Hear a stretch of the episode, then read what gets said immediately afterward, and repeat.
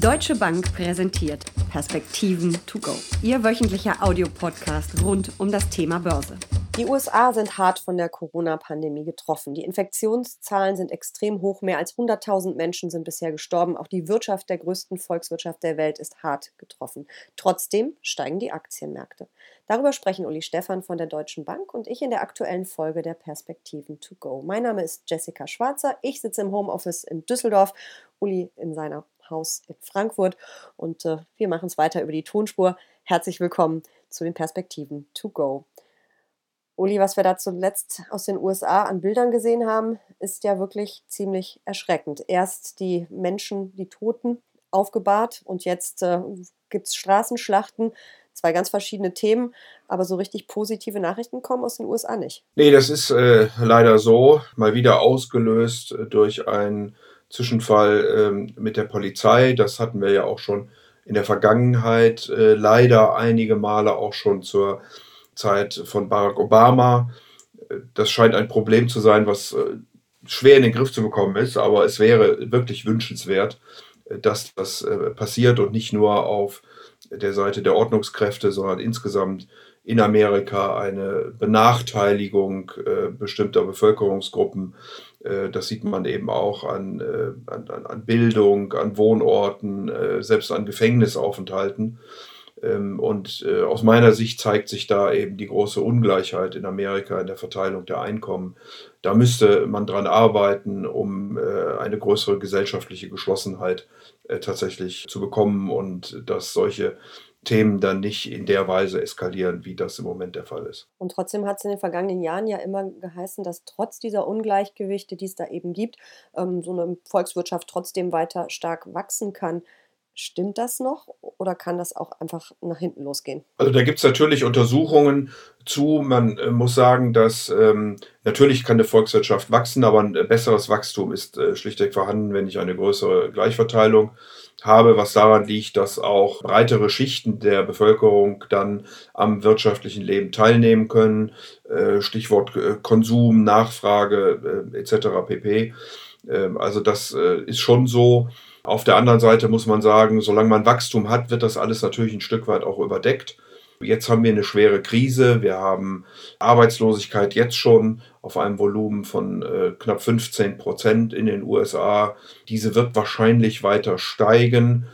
Wenn man sich jetzt die Mai-Zahlen beispielsweise anguckt, was die Anträge auf Arbeitslosenhilfe angeht, äh, was aber auch die Anträge auf, also neue Anträge auf Arbeitslosenhilfe, aber auch die schon bestehende, dann äh, dürfte die Zahl äh, doch äh, wahrscheinlich über 20 Prozent Arbeitslose noch gehen. Und das führt dann natürlich zu Spannung. Dann wird es eben sichtbar, die Ungleichgewichte. Und dann reicht offensichtlich ein solcher Funke, äh, um das äh, Fass zu entzünden bzw. zum Überlaufen zu bringen. Und dann sehen wir Bilder, die wir sicherlich nicht sehen wollen. Äh, die helfen auch nicht, um das auch ganz klar zu sagen. Ich, äh, da haben sich ja auch mehrere Gouverneure, mittlerweile auch der ehemalige Präsident Barack Obama, zu geäußert, äh, dass man berechtigte Interessen auf andere Art und Weise kundtun muss. Ich hoffe, dass das geschieht und ich hoffe, dass die große Spaltung, die wir in Amerika sehen, ein Stück weit zurückgenommen werden kann und dass man vor allen Dingen jetzt für die Zukunft die richtigen Maßnahmen trifft.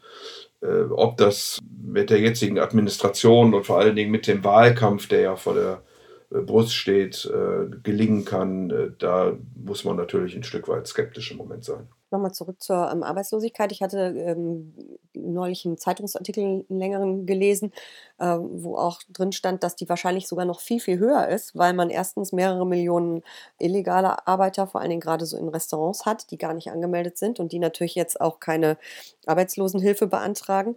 Dann kommt wohl noch einiges an, an in Anführungsstrichen Dunkelziffer dazu, weil die Technik in den USA das ist total strange. Die großen Tech-Konzerne kommen alle aus den USA, aber die Technik in den ganzen Ämtern derart veraltet ist, dass da ständig die Server zusammenbrechen, dass äh, viele Menschen mittlerweile aufgegeben haben und äh, sich gar nicht mehr arbeitslos melden. Also wenn man sich das überlegt äh, und dann noch darüber nachdenkt, dass ja der Konsum für die Amerikaner, für die amerikanische Wirtschaft so wichtig ist, das kann ja wirklich noch übel werden.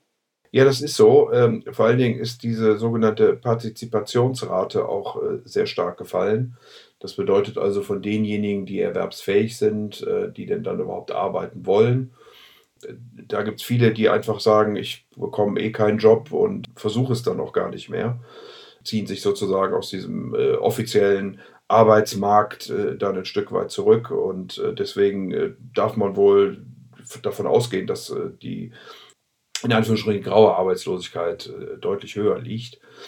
Das Problem dabei oder verschärfend noch dazu kommt sicherlich, dass wir jetzt mit dem Shutdown auch vor allen Dingen die Menschen treffen, die ohnehin nicht über hohe Einkommen äh, verfügen, weil wir eben über viele Jobs in den Servicebereichen äh, sprechen, ähm, in Hotels, in Restaurants, äh, in äh, Freizeitaktivitäten, die eben jetzt besonders davon getroffen sind. Und äh, das macht das Ganze eben umso schwieriger. Also nochmal, ähm, man konnte viele Jahre sicherlich die Dinge überdecken mit Wachstum und wenn äh, das dann sehr ungleich verteilt war, war es aber wenigstens Wachstum. Das ist jetzt mittlerweile zu einem Ende gekommen. Jetzt werden die Risse doch deutlich äh, und es ist höchste Zeit, dass man sich eben auch in Amerika um diese Themen kümmert. Und trotzdem steigen die Aktienmärkte.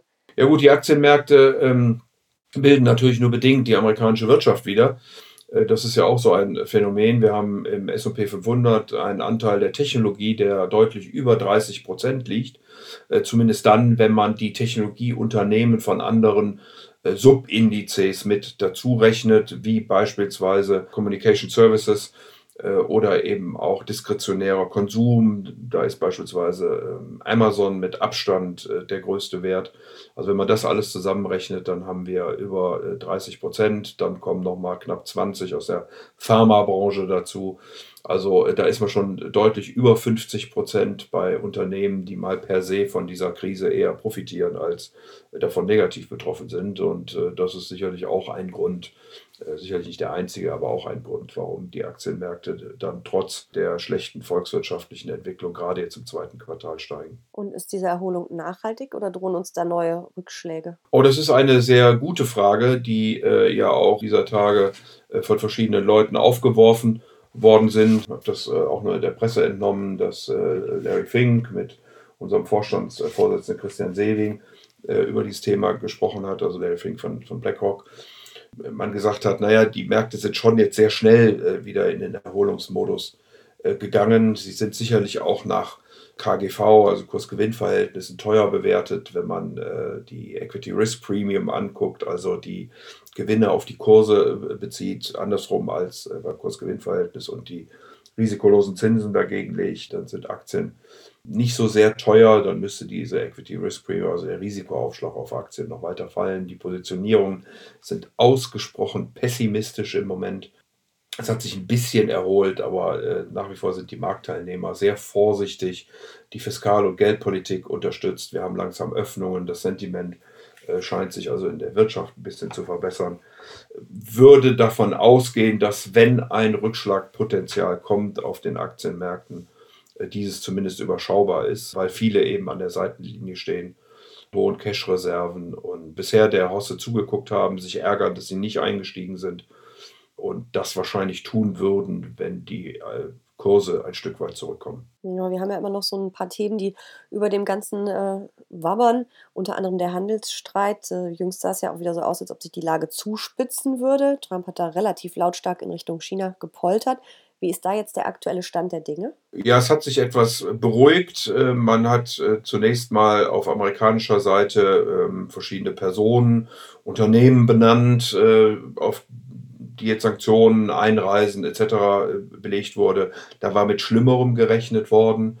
Jetzt haben allerdings die Chinesen geantwortet, dass sie pausieren, was die amerikanischen Agrarimporte angeht. Das war ja eine der Bedingungen für den Handelsdeal im Januar. Mal gucken, ob die Amerikaner und wie sie denn darauf reagieren, weil das natürlich vor allen Dingen das Klientel von Donald Trump wiederum ist mit Hinblick auf die Wahlen am 3. November. Ähm, ich würde die Sache sehr genau beobachten, bin da nicht sicher, dass wir da wirklich schon am Gipfel äh, der Eskalation äh, angekommen sind, zumal ja aus mehr und mehr Stimmen mehr und mehr Ländern äh, Stimmen erhoben werden, äh, dass man China hier äh, härter in die Schranken weisen sollte. Chris Patton beispielsweise, der letzte Gouverneur von Hongkong, spricht äh, von äh, Xi Jinping, dem chinesischen Staatspräsidenten, von einem Diktator. Ähm, und äh, diese Töne ähm, mögen richtig sein inhaltlich, aber sie helfen natürlich auf dem diplomatischen Parkett äh, nur begrenzt. Nun steht Donald Trump natürlich vor dem Problem, er muss äh, Wahlkampf in der Wirtschaftskrise machen. Das hat er sich anders vorgestellt. Er wollte sich ja eigentlich feiern lassen und auch an dem Erfolg und der Kursentwicklung der Wall Street wollte er sich messen lassen. Jetzt sieht das ja alles nicht mehr ganz so toll aus, auch wenn die Wall Street steigt, aber es gab ja eben diesen Crash. Und äh, wir haben über die Arbeitslosigkeit gesprochen. Wie steht es insgesamt um die amerikanische Wirtschaft? Und hat er da eine Chance, dass er vielleicht äh, doch noch mit einem vielleicht sehr starken dritten Quartal punkten kann? Das ist die große Frage. Das äh, wird natürlich auch von den Eröffnungen abhängen und ob wir eine zweite Welle kriegen und all diese Themen mehr. Im Moment sieht es so aus, dass das äh, zweite Quartal äh, miserabel wird. In amerikanischer äh, Lesart minus 40 Prozent, was nach europäischer minus 10 wären für das zweite Quartal.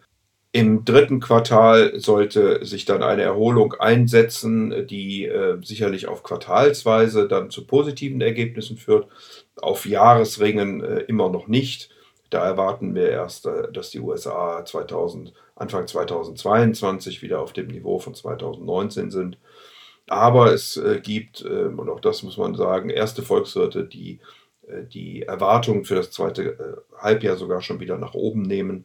Wenn es gut geht und wenn wir, wie gesagt, keine zweite Welle kriegen und wenn die Eröffnungen weiterlaufen und wenn die Menschen einigermaßen Zutrauen finden ähm, in die Servicebereiche, dann könnte es sogar sein, dass wir eine stärkere Erholung im zweiten Halbjahr sehen werden ob nun Erholung oder nicht und wie stark auch immer. US-Aktien gehören wohl in jedes Aktiendepot. Es ist immerhin der größte Kapitalmarkt der Welt. Welche Branchen würdest du jetzt kaufen und welche würdest du eher meiden? Ja, es gab auch da äh, verschiedene interessante Ausführungen, äh, finde ich, in den letzten Tagen äh, zu dem Thema, äh, sind Aktien teuer und wo bewegen sie sich denn hin? Äh, unser Haus, äh, die Deutsche Bank beispielsweise, hat eine Studie erstellt. Äh, dort wird nachgewiesen, dass es im Wesentlichen zehn Aktien sind, die hier den Markt nach oben ziehen. Das sind eben die äh, berühmten Aktien aus dem Technologiebereich, aber auch Finanzdienstleister, Communication Services, also diejenigen, die Streaming-Angebote etc. machen. Äh, die haben äh, tatsächlich seit 2013 den SP 500 um 16 Prozentpunkte und jetzt halte ich fest, Jessica, pro Jahr outperformed wow. äh, und führen eben auch in diesem Jahr wieder dazu, dass hier der Markt äh, deutlich besser läuft. Also ohne diese Werte äh, wäre die Performance insgesamt deutlich schlechter. Und äh, jetzt kann man natürlich darüber raten, ob diese äh, Performance so weitergeht oder ob diese Werte nicht mittlerweile doch schon ein Bewertungsniveau auch erreicht haben, was relativ hoch ist und wir dann in den nächsten Monaten zumindest mal temporär einen Nachholeffekt der Value-Aktien, der zyklischen Aktien sehen. Das würde ich tatsächlich erwarten, äh, dass das gelingen kann in den nächsten Monaten. Also, äh, dass wir vielleicht eine etwas weniger starke äh, Performance sehen mit den Erholungen, mit den Öffnungen auf der Seite der Technologie und eine etwas bessere Performance in den Bereichen der zyklischen Werte, zu denen eben Konsumtitel äh, gehören, ähm, Finanztitel, äh, aber auch Industrie, Rohstoffe, Basismaterialien, äh, solche Sachen dann etwas besser performen könnten. Bin gespannt. Ich glaube, da müssen wir am Ende des Jahres nochmal Bilanz ziehen, ob diese, dieser Ausblick richtig war. Vielen Dank für diese Perspektiven to go. Sehr gern.